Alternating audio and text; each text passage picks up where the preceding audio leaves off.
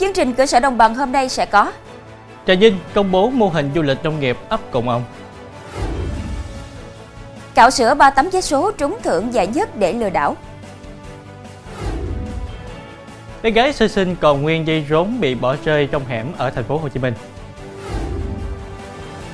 chồng tẩm xăng lên người rồi châm lửa ôm vợ tự thiêu; cặp đôi vợ chồng yêu thương động vật như người thân.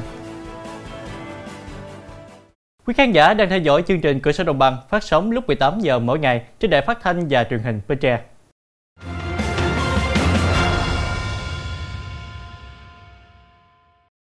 Thưa quý vị, sau phiên tòa xét xử sơ thẩm về tội hiếp dâm người từ đủ 13 tuổi đến dưới 16 tuổi và tội làm nhục người khác, bị cáo Phạm Gia Thành Đạt, 20 tuổi, ngụ huyện Bình Đại, tỉnh Bến Tre, đã làm đơn kháng án để được hưởng án treo. Tuy nhiên, trong phiên tòa phúc thẩm mới đây, Hội đồng xét xử Tòa án Nhân dân tỉnh Trà Vinh tuyên y án sơ thẩm đối với bị cáo Đạt. Theo cáo trạng, vào khoảng tháng 10 năm 2022, thông qua Facebook, Đạt quen biết và nảy sinh tình cảm yêu đương với em D, 17 tuổi, ngụ ấp Mỹ Cẩm B, xã Mỹ Hòa, huyện Cầu Ngang, tỉnh Trà Vinh. Thời điểm này, D đang là học sinh lớp 9 của trường trung học cơ sở thị trấn Cầu Ngang. 2 tháng sau, Đạt và D đã hẹn gặp nhau tại một phòng nghỉ ở xã Mỹ Hòa, huyện Cầu Ngang. Tại đây, Đạt đã quan hệ tình dục 2 lần với em D. Sau đó, Đạt phát hiện D chặn Facebook, nghi ngờ D đã có bạn trai khác. Đạt nhiều lần dùng điện thoại nhắn tin, phát tán những đoạn clip và hình ảnh khỏa thân của D lên không gian mạng nhằm để hạ thấp, xúc phạm danh dự nhân phẩm của D. Ngày 18 tháng 8 năm 2023, Tòa án Nhân dân huyện Cầu Ngang mở phiên tòa xét xử và tuyên phạt bị cáo Đạt 3 năm tù giam về tội hiếp dâm người từ đủ 13 tuổi đến dưới 16 tuổi và 6 tháng tù giam về tội lạm dụng người khác, tổng hợp 2 mức phạt là 3 năm 6 tháng tù. Sau đó Đạt làm đơn kháng cáo để được hưởng án treo. Tại phiên tòa xét xử phúc thẩm vụ án hình sự, Hội đồng xét xử Tòa án Nhân dân tỉnh Trà Vinh xét thấy hành vi của bị cáo đã xâm phạm nghiêm trọng đến uy tín, danh dự, nhân phẩm, tinh thần, tâm sinh lý và sự phát triển bình thường của em D, gây bất bình trong quần chúng nhân dân. Căn cứ tính chất, mức độ hành vi phạm tội của bị cáo, các tình tiết giảm nhẹ và nhân thân của bị cáo, Hội đồng xét xử Tòa án Nhân dân tỉnh Trà Vinh tuyên y án sơ thẩm đối với bị cáo Đạt. Cơ quan Cảnh sát điều tra Công an huyện Châu Thành, tỉnh Trà Vinh vừa tống đạt quyết định khởi tố vụ án, khởi tố bị can và thi hành lệnh bắt tạm giam đối với Trần Văn Thành, 44 tuổi và Đặng Minh Trung, 37 tuổi, cùng ngụ xã Hòa Thuận, huyện Châu Thành về hành vi tổ chức sử dụng trái phép chất ma túy. Theo kết quả điều tra, vào khoảng 11 giờ 30 phút ngày 29 tháng 8, Công an huyện Châu Thành nhận được tin báo của người dân tại nhà của Nguyễn Sơn Tùng, 35 tuổi, ở ấp Xuân Thạnh, xã Hòa Thuận, có một số đối tượng tụ tập nghi vấn sử dụng trái phép chất ma túy. Ngay lập tức, Công an huyện Châu Thành phối hợp với Công an xã Hòa Thuận tiến hành kiểm tra, phát hiện Thanh, Trung, Tùng, Triều cùng 3 đối tượng khác ngụ cùng địa phương tổ chức sử dụng trái phép chất ma túy. Tại hiện trường và qua kiểm tra trên người các đối tượng, lực lượng công an tạm giữ 19 đoạn ống nhựa màu trắng nghi là ma túy và 3 hộp nhựa màu trắng chứa thảo mộc nghi là cần sa và nhiều đồ vật có liên quan. Qua test nhanh, 7 đối tượng đều dương tính với ma túy và mời về cơ quan công an làm việc. Tại cơ quan công an, Thanh, Trung, Tùng và Triều thừa nhận hành vi tổ chức sử dụng trái phép chất ma túy cho các con nghiện. Tổng số khối lượng các loại tinh thể gửi giám định có khối lượng là 0,9095 gram ma túy đá và 16,9874 gram cần sa. Trước đó, Cơ quan Cảnh sát điều tra Công an huyện Châu Thành đã khởi tố bắt tạm giam Nguyễn Sơn Tùng và Nguyễn Văn Triều, 37 tuổi, cùng ngụ xã Hòa Thuận, huyện Châu Thành về hành vi tổ chức sử dụng trái phép chất ma túy. Thưa quý vị, theo xu hướng phát triển, du lịch nông nghiệp nông thôn đang trở thành điểm đến thu hút sự quan tâm của du khách trong và ngoài nước, góp phần phát triển kinh tế nông thôn theo hướng bền vững. Tỉnh Trà Vinh đang phát triển du lịch theo hướng thuận thiên. Và mới đây, Sở Văn hóa, Thể thao và Du lịch tỉnh Trà Vinh tổ chức công bố mô hình du lịch nông nghiệp ấp Cồn Ông tại xã Dân Thành, thị xã Duyên Hải. Mô hình du lịch nông nghiệp ấp Cồn Ông được Sở Văn hóa, Thể thao và Du lịch phối hợp với Ủy ban Nhân dân thị xã Duyên Hải và Viện Nghiên cứu Phát triển Kinh tế và Du lịch xây dựng. Có 9 hộ tham gia với các sản phẩm trải nghiệm làm nông nghiệp, thưởng thức các loại bánh dân gian và nông sản địa phương. Phát biểu tại lễ ra mắt, ông Nguyễn Quỳnh Thiện, Phó Chủ tịch Ủy ban Nhân dân tỉnh Trà Vinh cho biết, mô hình du lịch nông nghiệp ấp Cồn Ông không chỉ góp phần cho sự phát triển của du lịch của tỉnh mà còn góp phần thực hiện chủ trương xây dựng nông thôn mới của Đảng và Nhà nước về đẩy mạnh phát triển du lịch nông thôn.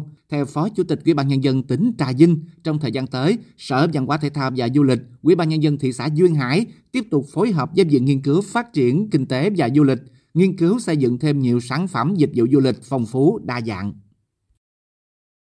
Đối tượng này là Trần Hoài Phong, sinh năm 1990, ngụ tỉnh Vĩnh Long, tạm trú tại thành phố Cần Thơ, đã có hành vi cào sửa 3 tấm vé số trúng giải nhất để chiếm đoạt 81 triệu đồng của một đại lý tại huyện Mang Thít, tỉnh Vĩnh Long. Cơ quan Cảnh sát điều tra Công an huyện Mang Thít đang hoàn tất hồ sơ để xử lý theo quy định của pháp luật. Tại cơ quan điều tra, Phong đã thừa nhận, vào ngày 31 tháng 10, Phong đi từ Cần Thơ đem theo 3 tờ vé số đã cạo sửa thành vé số trúng giải nhất để tìm đại lý đổi thưởng. Phong đến một đại lý vé số tại huyện Mang Thít để đổi thưởng. Kiểm tra xong, chủ đại lý này đã đổi thưởng với thỏa thuận 10% thuế. Phong đã nhận số tiền gần 81 triệu đồng sau trừ thuế. Chiều cùng ngày, chủ đại lý đem vé số đến một đại lý vé số lớn ở tỉnh Vĩnh Long để đổi thưởng, thì phát hiện 3 tờ vé số trên đã bị cắt dán hết sức tinh vi. Hiện tại, người thân của Phong đã hoàn trả đủ số tiền 81 triệu đồng cho chủ đại lý vé số. Tiếp tục với thông tin y tế đáng quan tâm. Trong lúc đang dọn cỏ ở sau nhà, một phụ nữ ở Bạc Liêu bị ong bắp cài đốt hơn 50 nốt, gây biến chứng nguy hiểm. Sau khi được điều trị tại Bệnh viện Đa khoa Thanh Dũng Medic Bạc Liêu, tình trạng sức khỏe của bệnh nhân đã cơ bản ổn định. Ngày 20 tháng 11, bà C, 62 tuổi, ngụ thành phố Bạc Liêu, được người thân đưa đến Bệnh viện Đa khoa Thanh Dũng Medic Bạc Liêu cấp cứu trong tình trạng thở mệt, buồn nôn, toàn thân phù nề. Tại đây, bệnh nhân được xác định phản ứng phản vệ độ 2 do ong đốt, dẫn đến suy hô hấp, tổn thương đa cơ quan, rối loạn đông máu nặng.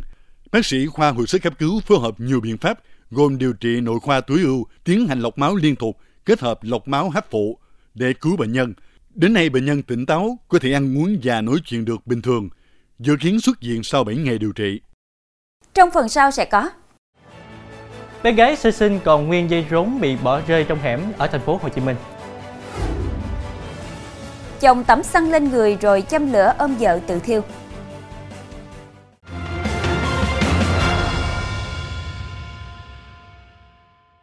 Thưa quý vị, Công an quận Bình Tân, thành phố Hồ Chí Minh đang tìm người thân cho bé gái sơ sinh còn nguyên dây rốn bị bỏ rơi trên địa bàn. Khoảng 21 giờ hôm 24 tháng 11, người dân sống tại hẻm 1348 tỉnh Lộ 10, phường Tân Tạo, quận Bình Tân phát hiện một túi xách để trong hẻm. Khi kiểm tra, họ phát hiện bên trong túi xách là một bé gái sơ sinh nên báo cơ quan chức năng. Công an địa phương đến hiện trường đưa bé gái vào bệnh viện kiểm tra sức khỏe. Qua trích xuất camera an ninh, công an xác định trước khi người dân phát hiện cháu bé, có người chạy xe máy đến khu vực để túi xách rồi rời đi. Tối qua, trạm cứu hộ động vật hoang dã, chi cục Kiểm lâm Thành phố Hồ Chí Minh tiếp nhận chăm sóc một cá thể trăn đất nguy cấp quý hiếm, nặng 4,8 kg, dài khoảng 1,7 m, thuộc nhóm 2B, được người dân bàn giao. Trước đó, cư dân ở chung cư Mỹ Phước thuộc phường 2 quận Bình Thạnh phát hiện con trăn đất trên bò vào khu vực bãi xe, lô xe chung cư. Mọi người hô hoán cảnh báo, phối hợp với ban quản lý chung cư và bảo vệ bắt con trăn bỏ vào chuồng tạm. Sau đó, ban quản lý chung cư bàn giao con trăn cho trạm cứu hộ động vật hoang dã theo quy định. Thưa quý vị, ngày hội thú cưng Bark Perfect diễn ra ở khu du lịch văn hóa Suối Tiên, thành phố Thủ Đức, thành phố Hồ Chí Minh vào 2 ngày cuối tuần đã thu hút hơn 500 thú cưng đa dạng chủng loại đến giao lưu, thi đấu. Không khí sôi động, vui tươi được tạo nên từ những biểu cảm ngộ nghĩnh của các thú cưng. Điểm nhấn của ngày hội là cuộc thi khỏe đẹp và thời trang dành riêng cho những chú cún, mèo cưng. Hội thi nhằm gây quỹ ủng hộ các trạm cứu trợ động vật, giúp đỡ chó mèo lang thang, bệnh tật, bị bỏ rơi và lan tỏa thông điệp yêu thương, bảo vệ thú cưng đến mọi người. Đã có hàng trăm chủ nhân đưa thú cưng đến tham gia các cuộc thi. Với đa dạng chủng loài độc đáo như Poodle, Pup, mèo Anh lông dài, mèo Scottish Tay Cụp. Trong đó, chủ nhân đa phần là các bạn trẻ có niềm đam mê với chó mèo. Trong 2 ngày tổ chức, hoạt động trên đã thu hút khoảng 500 đến 600 thú cưng đến giao lưu cùng nhiều khách du lịch đến vui chơi và theo dõi trực tiếp, góp phần giúp mùa lễ hội cuối năm thêm rộn ràng ở thành phố Hồ Chí Minh. Thưa quý vị, do mâu thuẫn trong gia đình, người đàn ông ở huyện Kiến Thụy, thành phố Hải Phòng đã tông xăng vào người rồi ôm vợ châm lửa đốt. Hiện vụ việc đang được công an huyện Kiến Thụy tiếp tục làm rõ. Theo thông tin ban đầu, vợ chồng ông H ở xã Đồng Thái, huyện An Dương, thành phố Hải Phòng và bà H xảy ra mâu thuẫn. Chiều qua, hai vợ chồng ông H về nhà mẹ của bà H ở xã Đại Hợp, huyện Kiến Thụy. Tại đây, hai vợ chồng tiếp tục cãi nhau. Sau đó, ông H bỏ đi. Một lúc sau, ông H quay lại cầm dao đe dọa sẽ giết cả nhà bà H. Thế tình hình phức tạp, người nhà bà H đã báo công an xã Đại Hợp. Khi lực lượng công an có mặt, ông H đã tự đổ xăng lên người để đe dọa gia đình nhà vợ. Sau đó, bất ngờ ôm vợ bật lửa với ý định tự thiêu. Lực lượng công an xã và người dân có mặt đã dùng bình chữa cháy, dồi nước để dập lửa. Tuy nhiên, ông H vẫn bị bỏng nặng và được đưa đi cấp cứu kịp thời. bà Hát, vợ của ông, bị bỏng nhẹ ở tay. Những ngày này, hàng trăm vườn cam chanh ở huyện Vũ Quang, tỉnh Hà Tĩnh đang bước vào mùa thu hoạch. Dù bán với giá cao, nhưng loại quả đặc sản này vẫn cháy hàng. Được biết, huyện Vũ Quang là thủ phủ của cây cam chanh ở tỉnh Hà Tĩnh. Toàn huyện hiện có gần 2.300 hecta cam, trong đó gần 1.700 hecta đang cho thu hoạch. Đây cũng chính là loại cây xóa đói giảm nghèo, mang lại giá trị kinh tế cao cho địa phương này. Cuối tháng 11 cũng là thời điểm cam chanh Vũ Quang vào mùa. Hàng trăm hộ dân nơi đây rộn ràng thu hoạch, dù bán với giá cao hơn năm ngoái, nhưng vẫn không cung cấp đủ cam sản phẩm. Năm nay, gia đình anh Phan Anh Toản ở xã Hương Minh có 1.000 gốc cam với diện tích 2,3 hecta đất đồi. Nếu thời tiết thuận lợi, dừa cam có thể cho thu về 20 tấn quả. Giá hiện tại ở vườn dao động từ 30.000 tới 60.000 đồng một ký. Ước tính năm nay, gia đình anh Toản thu về 600 triệu đồng. Mỗi năm, anh Toản chủ yếu bán cho thương lái trực tiếp thu mua tại vườn. Nhưng nay thông qua mạng xã hội đã kết nối được nhiều khách ở các tỉnh, bao gồm cả Hà Nội và Thành phố Hồ Chí Minh. Cũng theo người dân địa phương, loại cam chanh trồng ở đây là giống cam Xã Đoài, có nguồn gốc từ vùng Xã Đoài, huyện Nghi Lộc, tỉnh Nghệ An. Khi đưa lên vùng núi cao Vũ Quang, chất quả thơm ngon, vị ngọt đậm, trồng được ở nhiều loại đất. Cam chín có màu xanh vàng, bề mặt vỏ tròn nhẵn, thịt quả màu trắng vàng mọng nước. Bắt nhịp với xu hướng thời đại công nghệ, nhiều chủ vườn đã chủ động quảng cáo sản phẩm của mình trên các trang mạng xã hội, các hội nhóm kinh doanh để nâng cao hiệu quả bán hàng. Ngành chức năng đánh giá chất lượng cam năm nay được đảm bảo, mẫu mã quả đẹp vì người trồng luôn chú trọng kỹ thuật chăm sóc, mở rộng diện tích theo tiêu chuẩn Việt Gáp. Đặc biệt, có một số diện tích đã được chuyển đổi sang phương thức canh tác hữu cơ. Theo thông tin từ Phòng Nông nghiệp và Phát triển Nông thôn huyện Vũ Quang, ước tính đến cuối vụ, người dân thu về được trên 20.000 tấn quả, thấp hơn năm 2022 khoảng 5.000 tấn. Thưa quý vị, ở xã Đức Thành, huyện Yên Thành, tỉnh Nghệ An, mỗi ngày có hàng tấn chuột đồng được mua bán qua lại để làm thực phẩm. Nơi đây được xem là chợ chuột lớn nhất tỉnh Nghệ An. Đi dọc các tuyến đường làng ở xã Đức Thành rất dễ bắt gặp những cơ sở thu mua và bán chuột đồng dọc hai bên đường. Những cơ sở này bày bán đủ loại từ chuột sống, chuột đã qua sơ chế, chuột làm thịt sẵn. Với mỗi ký thịt chuột đã làm sạch sẽ có giá từ 100.000 đồng đến 150.000 đồng tùy loại. Không chỉ bán lẻ cho khách địa phương và người đi đường, nhiều cơ sở còn thu mua với số lượng lớn để bán ra các tỉnh thành phía Bắc với hàng tấn chuột đồng mỗi ngày. Chính vì nổi tiếng với thịt chuột và số lượng mua bán nhiều, nên nơi đây được coi là chợ chuột lớn nhất tỉnh Nghệ An. Chuột được tiêu thụ mạnh cũng giúp một số thợ bắt chuột hái ra tiền. Có nhiều gia đình thu nhập cả 100 triệu đồng mỗi năm nhờ nghề bắt chuột. Chuyển sang nội dung khác. Mới đây, mạng xã hội lan truyền hình ảnh hai con lạc đà đang ăn cỏ ven đường tại xã Xuân Trường, huyện Bảo Lạc, tỉnh Cao Bằng, gây xôn xao dư luận. Cũng trên địa bàn tỉnh Cao Bằng, những ngày đầu tháng 11 vừa qua, hình ảnh những con chuột túi xuất hiện cũng được nhiều người quan tâm. Lãnh đạo Ủy ban nhân dân xã Xuân Trường xác nhận, trên địa bàn có hai con lạc đà. Số lạc đà này được đồn biên phòng Xuân Trường phát hiện từ khoảng tháng 3 năm 2023, nghi do các đối tượng buôn lậu bỏ lại. Đến nay, do chưa có người tới nhận, nên hàng ngày chúng được thả ra ngoài môi trường tự nhiên để ăn cỏ và có người trông coi. Được biết, ban đầu có 3 cá thể lạc đà được phát hiện. Đến nay, 1 cá thể đã chết. Trong phần sau của chương trình, tư vấn viên làm đẹp cao tuổi nhất thế giới. Cặp đôi vợ chồng yêu thương động vật như người thân.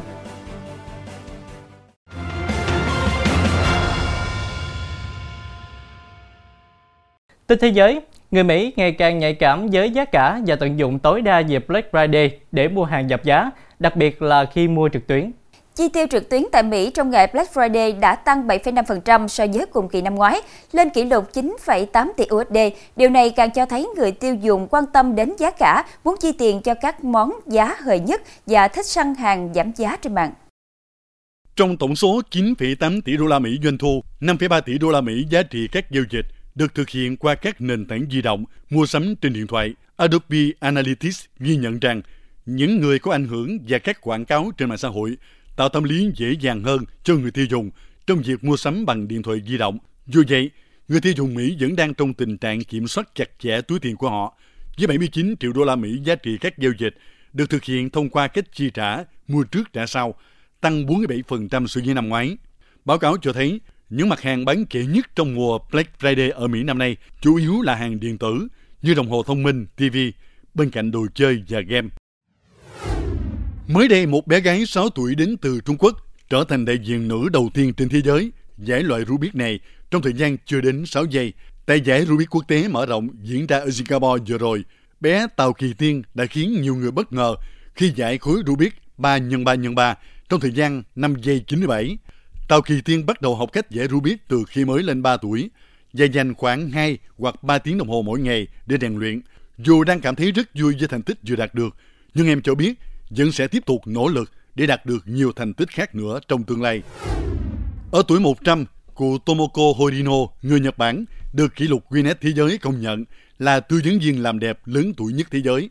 Bà làm việc cho công ty mỹ phẩm Pola với công việc đến từng nhà để bán kem dưỡng da và đồ trang điểm. Đồng thời, tư vấn làm đẹp cho khách hàng. Bà tự hào cho biết, khi chồng tôi kiếm được mức lương 10.000 yên thì tôi đã kiếm được gấp 3 lần như thế. Theo công ty Pola, tổng doanh thu của bà Horino đã lên tới hơn 125 triệu yên, tương đương 835.000 đô la Mỹ, và bà vẫn duy trì công việc của mình. Để đảm bảo rằng mình là người thức thời, bà cũng xem kênh tin tức hàng tối để bao quát đầy đủ các sự kiện trên thế giới, bao gồm cả hoạt động thể thao.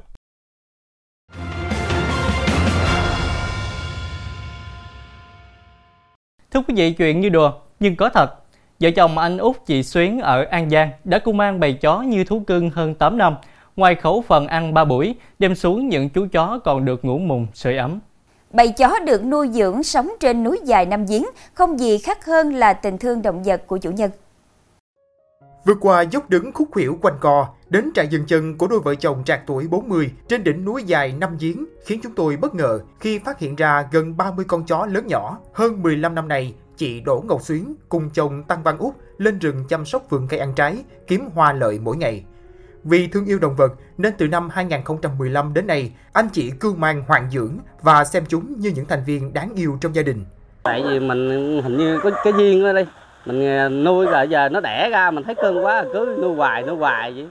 Nó cũng mình nghĩ nó cũng bỏ đâu cho đành để tội. Ăn bả phải đi chợ mua cá, 9-10 giờ mới lên, rồi mình phải ngày nấu 3 cữ nữa, rồi mình cũng không có đi bằng mướn bằng thuê gì được. Mà bỏ nó thì nó tội nghiệp quá lắm. Rồi mình cũng phải ngủ ở trên núi nữa, không về nhà được nữa. Rồi giờ mến tay mến chân rồi nó như đứa con của mình này. Gia đình anh Út chị Xuyến sống quanh năm trên núi dài nhờ vài cây cổ thụ do tổ tiên để lại.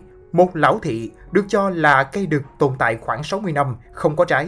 Còn 2 lão thị khác tuổi thọ khoảng 300 năm luôn xanh chồi, hàng năm cho trái sum xê vào tháng 6 tháng 7, mỗi mùa bán xô cho thương lái cũng được vài chục triệu đồng. Kinh tế vườn rừng thu nhập thêm cũng nhờ có chuối, chanh bông tím, hồng quân, đào, xoài cát hòa lộc, xoài thanh ca, hồng đào, loại cây lấy gỗ, nên vợ chồng anh Út chị Xuyến san sẻ một phần để mua thức ăn nuôi chó.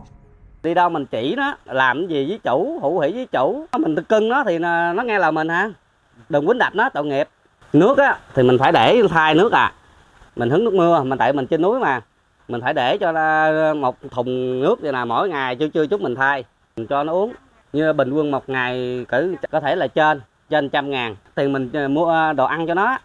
Thường mình uống cà phê ngày 3 cữ để ăn sáng, bây giờ thì mình nghỉ, mình cắt lại cữ cà phê ra thôi, mình tiết kiệm được một chút, rồi quơ lại của mình, cái gì mình cũng cắt một chút, tiết kiệm chút thì mình nuôi nó. Tuy là động vật nhưng mỗi con đều có tên riêng, chẳng hạn như đực, cò, đen, bông, vện, v.v. Chúng rất thông minh, nhanh nhẹn, có con cân nặng lên đến 18-19 kg. Rừng núi âm u hoang vắng, mùa mưa trên rừng thường xuất hiện các loại rắn độc. Con đen được mệnh danh là sát thủ bởi biệt tài bắt rắn mỗi khi rong chơi bên tán rừng. Từ khi nuôi đàn chó thì vợ chồng an tâm hơn mỗi khi làm cỏ hay thu hoạch trái cây vì không còn lo sợ rắn hay rết độc cắn. Mỗi người thì mỗi cái ý thích khác nhau. Người thì thích nuôi mèo, thích này cái kia, mình thì trở lại thích nuôi chó. Chứ còn có nguồn lợi thì mình không suy nghĩ tới. Mình quan trọng là nó mạnh khỏe, vui vẻ là mình được rồi. Nếu nó đau bệnh thì mình ẵm nó đi thú y, mình chích thuốc. Mà mình chích thuốc trong 3 ngày thì nó hết thì thôi. Còn nếu mà lỡ nó có chết thì mình đi đào lỗ mình chích. Ai đó bạc đãi với loài vật, nhưng cách sống của đôi vợ chồng trên núi dài Nam Giếng của vùng Thất Sơn An Giang thì hoàn toàn ngược lại. Họ yêu thương loài chó như thú cưng, bởi chính đây là loài vật tinh khôn, biết trung thành với gia chủ. Màn đêm buông xuống, tiếng chó im phăng phắc khi vắng bóng con người. Một ngày phiêu lưu trên đồi núi An Giang để lại nhiều kỷ niệm, chúng tôi càng thán phục bởi tấm lòng của một nông dân hết lòng thương mến, bảo vệ bầy thú cưng. Thông tin vừa rồi cũng đã khép lại chương trình hôm nay. Hẹn gặp lại quý khán giả vào lúc 18 giờ ngày mai trên Đài Phát thanh và Truyền hình Bến Tre. Thanh Nhã, Quỳnh Dư xin kính chào tạm biệt.